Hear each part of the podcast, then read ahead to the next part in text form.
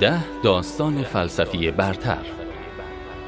وقتی فیلسوف ها هوس رمان نویسی می کنند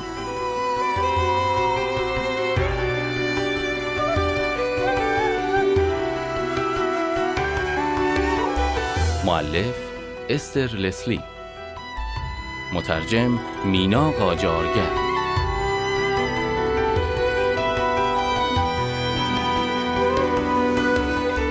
بعضی از متفکران برای بیان اندیشه های خود از تکنیک های تخیل و خلاقیت در رمان و داستان بهره گرفتند.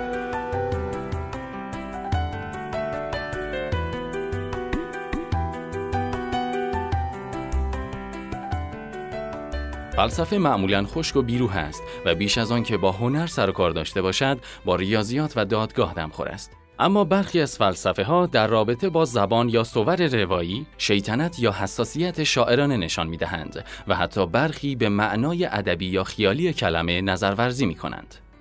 برای نمونه ژان بودریار اصطلاح داستان نظریه‌ای را وضع کرد و در باب سناریوهایی برای جهانهای واقعی در آینده به تأمل پرداخت که از داستانهای علمی تخیلی نیز عجیبتر و هیجان بودند.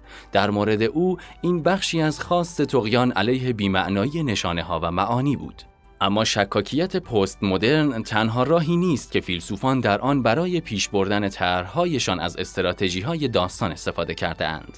اثر بزرگ هگل پدیدارشناسی روح را می‌توان به عنوان رومانی عظیم مطالعه کرد که در آن شخصیت ها یعنی ارواح تجسد یافته در جهان و تاریخ گام به گام به پیش می روند مترجم فرانسوی این کتاب ژان هیپولیت آن را رومانی فلسفی نامیده است. در یک بخش شخصیت‌های خدایگان و بنده به نحوی شگفتانگیز بر سر مسئله به رسمیت شناخته شدن جدال می کنند. نیچه نویسنده ای صاحب سبک بود و چنین گفت زرتشت او اغلب در فهرست برترین رمان‌های فیلسوفان قرار می گیرد. این رمان یک قهرمان و یک پیرنگ دارد و چیزی شبیه به رمان‌های تربیتی است که در آن معلم قهرمان تراژدی از طریق شکستهایش در زندگی درسهایی به شاگردانش میآموزد. هنگامی که کاپیتالیسم صنعتی با جنگها و کارخانه هایش اروپا را به لرزه انداخت، فرم ادبی به موضوعی حیاتی برای فیلسوفان ناخرسند تبدیل شد. به ویژان فیلسوفانی که در آلمان شکست خورده و در مکتب هگلی با معنای خاصش از تاریخ جهان و روش دیالکتیکی آموزش دیده بودند. برخی شعر حماسی جهان به ظاهر هماهنگ و نظام یافته باستان را در دوره مدرن دسترسی ناپذیر می‌دیدند. دوران مدرن رمان را به دنیا عرضه کرده بود. فرمی ادبی که به صورت فردی نوشته و خوانده می‌شد. نظریه رمان جورج لوکاچ که در زمان جنگ جهانی اول نوشته شد، های سقوط کرده زندگی مدرن را به مسابه افراد بیخانه به معنای غیرمادی کلمه و توهی از معانی برتر توصیف می کند. صور رمان در جهانی شکل گرفت که در آن در زندگی درونی افراد انقلاب و سرخوردگی همراه شدند و با هم درآمیختند. در اوایل قرن بیستم رمان فرسوده شده بود و آشفتگی، قیل و جار و جنجال زندگی مدرن را به خود گرفته بود. لوکاچ به عنوان یک کمونیست به این پیشنهاد روی آورد که رمان نویسان جهانهای عقلانی و عملی ابداع کنند شبیه به آنچه قبلا در آثار والتر اسکات یا بالزاک تجسم یافته بود. کوتاه آنکه انتخاب لوکاچ توماسمان بود نه فرانتس کافکا دیگران یعنی آن فیلسوف شاعرانی که هگل، مارکس و نیچه را به هم آمیخته و نظریه انتقادی را ابدا کرده بودند، فرم ادبی، سیاست و فلسفه را به نحو متفاوتی با یکدیگر ترکیب کردند. آنها برداشتی اقراق‌آمیز و عاطفی از اکسپرسیونیسم داشتند. سرخوشی و شیطنت دادا یا قصه پریان معماهای قصه رمزی و بارقه های هوشمندی در جنبش ابژکتیویته جدید یکی از آنها والتر بنیامین بود که این فهرست ده نمونه برتر با او آغاز می شود.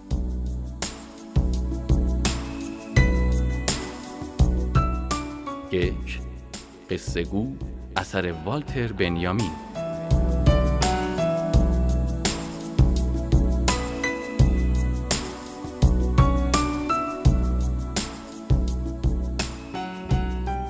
بنیامین به خاطر فلسفه مارکسیستی و منجیگرایانه و پیچیده شناخته شده است که گاهی اوقات برای مثال در کتاب درباب مفهوم تاریخ خود از تمثیل، استعاره و توصیف شاعرانه استفاده می کند. آنچه کمتر درباره بنیامین شناخته شده این واقعیت است که به طور تفننی به ادبیات می پرداخت. تعداد زیادی نمایشنامه رادیویی، شعر، طرحنامه فیلم، داستان، رمان کوتاه و مجموعه ای از فرمهای ادبی دیگر که معمولاً فرمهای کوتاه بودند، یعنی حکایتهای تمثیلی کافکایی، قطعات تنزی راجع به شرایط زندگی خود او، داستانهای سوررئال و خیالی، اسطوره های اولیه برای کودکان و داستانهایی که از نظر روانشناختی واقع گرایانه بودند.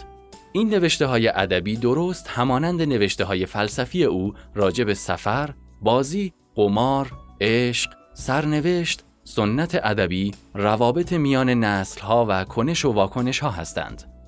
نام یکی از نخستین داستانهای او شیلر و گوته بصیرت یک مرد آمی است این داستان توهمی شگفتانگیز راجع به تاریخ ادبیات آلمان است که حول یک هرم شکل می‌گیرد و تا مرز تباهی و سقوط به دست شیطان پیش می رود.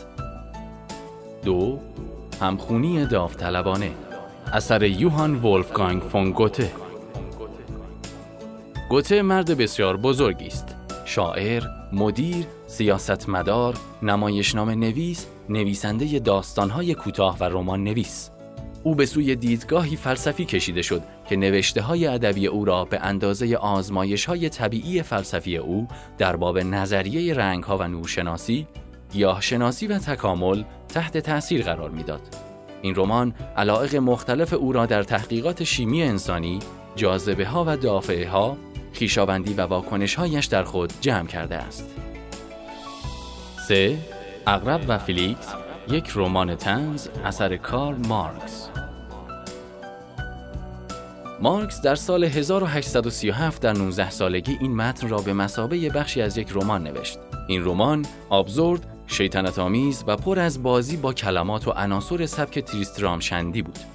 همچنین این رمان بخشی از بحثی در حال شکلگیری با فلسفه ایدالیستی آلمان است و فهم خوبی در خصوص نیازهای مادی خود و تقسیم جامعه به طبقات به دست می دهد. انسان معمولی کسیه که به هیچ وجه حق برتری و ارشد بودن و اشرافزادگی نداره.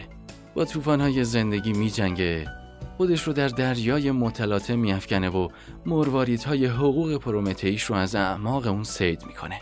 سپس صورت درونی ایده در برابر چشمانش در شکوه و عظمت پدیدار میشن و با شجاعت بیشتری برمیخیزد. اما کسی که القاب نیکان اشرافزاده خودش رو به دوش می‌کشه فقط قطرات باران رو تاب میاره و از کوشیدن و آسیب دیدن میهراسه و در دستشویی پنهان میشه. چهار نشانه ها اثر ارنست بلوخ. لوخ داستان نمی نوشت اما برخی از نخستین نوشته های فلسفی او مانند این مجموعه با استفاده از مقالات، داستانها، قصه های پریان و حکایات خندهدار شروع می شوند. که شیوه مناسبی برای پرتو افکندن بر ابهام لحظات زیسته و پرداختن به موضوعاتی است که هنوز نتیجه قطعی ندارند. این یعنی فلسفه به مثابه شعر. 5. گینستر اثر زیگفرید کراکائر گینستر رمانی اتوبیوگرافیک است با قطعات فیلم های کمدی چاپلین و نگاهی مملو از طنز تلخ به جهان که راوی آن بیگانه ای از نسلی مرده است. این رمان با طنزی ناامیدانه و تلخ به توصیف تجزیه انسان در عصر معاصر و از بین رفتن فردیت در جامعه تودهوار می‌پردازد. این رمان به زبان آلمانی نوشته شده و هنوز به هیچ زبان دیگری ترجمه نشده است. 6. دکتر فاوستوس اثر توماس مان مان و تئودور آدورنو در حالی که زیر آفتاب سوزان کالیفرنیای آلمانی رمق خود را از دست می‌دادند با یکدیگر روی این رمان عظیم کار می‌کردند. این داستان که درباره بربریت و اقلانیت است آهنگسازی را به تصویر می کشد که چیزی شبیه به آرنو ترنبرگ است کار آدرین لورکوهن این آهنگساز خیالی، اهریمنی و سفلیسی در خطوطی از فلسفه موسیقی جدید آدورنو توصیف شده است. خود آدورنو به عنوان شیطان در هیئت یک نظریه پرداز و منتقد که خودش هم تا جایی که فکر کردن به او اجازه دهد آهنگ می‌سازد در این رمان حضور دارد. هفت گنج ایندیانجو اثر تئودور آدورنو آدورنو این لیبرتو یعنی متن یک اپرا را در اوایل دهه 1930 تحت تأثیر تندباد در جامایکا اثر ریچارد هیوز نوشت. این داستان راجع به دوستی دو پسر در یکی از روستاهای آمریکا در قرن 19 است اما موضوع اصلی آن ترس و گناه است در این داستان قتل، خانه ارواح و اعدام وجود دارد و از داستان هاکل بریفین و تامسایر برای جستجوی امکانات استور زدایی استفاده شده است. این اثر فقط به آلمانی موجود است. 8. طرحی برای یک رمان درباره نویل چمبرلین اثر مارکس هورکهایمر هورکهایمر جامعه شناس و نظریه پرداز مکتب فرانکفورت کتابی به نام سپید دم و غروب نیز نوشت که مطالعه شاعرانه در باب جامعه آلمان و نهادهای ضد انقلابی آن در قالب کلمات قصار و مقالات کوتاه است. اگرچه این نوشته بسیار غیرعادی شگفتانگیزتر است. این نوشته اثری تنظامیز است که ورود چمبرلین به جهان پس از مرگ و ملاقاتش با قادر مطلق را توصیف می کند. برخلاف انتظار او خداوند زن است اما موافق با شک و تردیدهای او همدلیهای سوسیالیستی و دموکراتیک دارد.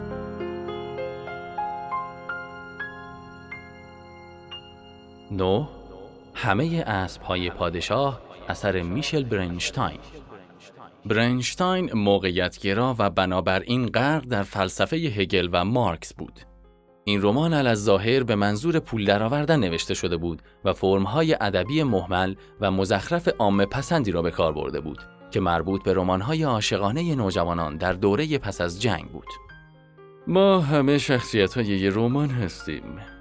توجه نکردید؟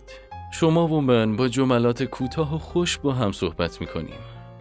حتی چیزی ناتموم درباره ما وجود داره. رمان ها اینطوری اونا همه چیز رو به شما نمیدن. این قاعده بازیه. زندگی ما نیز به اندازه یک رمان قابل پیش بینیه باغ وحش دادلی داستان یک فیل اثر آلفرد سانرتل. سانرتل بیشتر به خاطر معرفت شناسی انتظاع واقعی معروف است تا مجموعه کتاب کوچکی که در میدلنز غربی برای کودکان نوشته است. این کتاب داستان کوتاهی است درباره فیلی فراری که مینی ماینر قرمز روشنی را له می کند. این داستان تخیلی، رسانه پسند، بامزه و طنزآمیز است.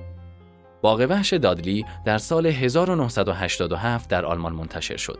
زمانی که سانرتل 88 ساله بود.